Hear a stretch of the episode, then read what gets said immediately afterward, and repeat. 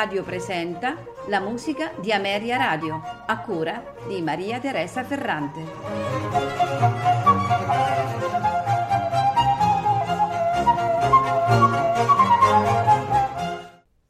Buonasera e benvenuti alla musica di Ameria Radio. Questa sera la trascorreremo in compagnia di Nicolò Paganini. Iniziamo con la sonata concertata per chitarra e violino in La maggiore, che non fa parte delle due raccolte di sei sonate per violino e chitarra pubblicate come l'opera 2 e l'opera 3 nel 1820, ma è stata presa dal patrimonio di manoscritti paganiniani conservati nella biblioteca del Conservatorio di Genova. Ha un carattere concertante ed è articolata in tre movimenti, esattamente allegro spiritoso, adagio assai espressivo, mm, rondò allegretto con brio scherzando. Eh, questa sonata eh, risulta dedicata alla signora Emilia di Negro, figlia eh, del mercante di Paganini sembra sia stata composta tra il 1802 e il 1805, anni che eh, Paganini trascorse tra Genova, Livorno e Lucca, dedicandosi ad uno studio approfondito della chitarra. Eh, la sonata eh, verrà eseguita al violino da Gil eh, Schaem e alla chitarra da Goren Solskjaer. thank you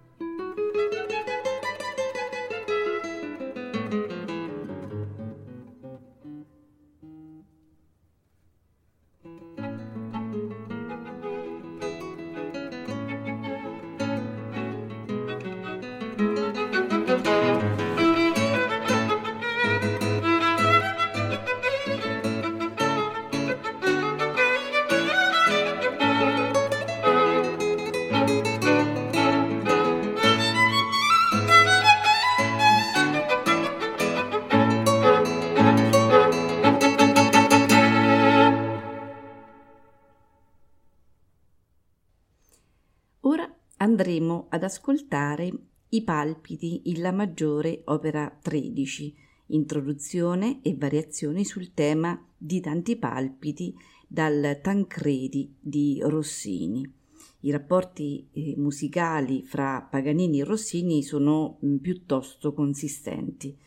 È rilevabile eh, un'influenza di Paganini sullo stile strumentale di Rossini, ma è soprattutto rilevabile e un'influenza dello stile vocale di Rossini su quello strumentale di Paganini.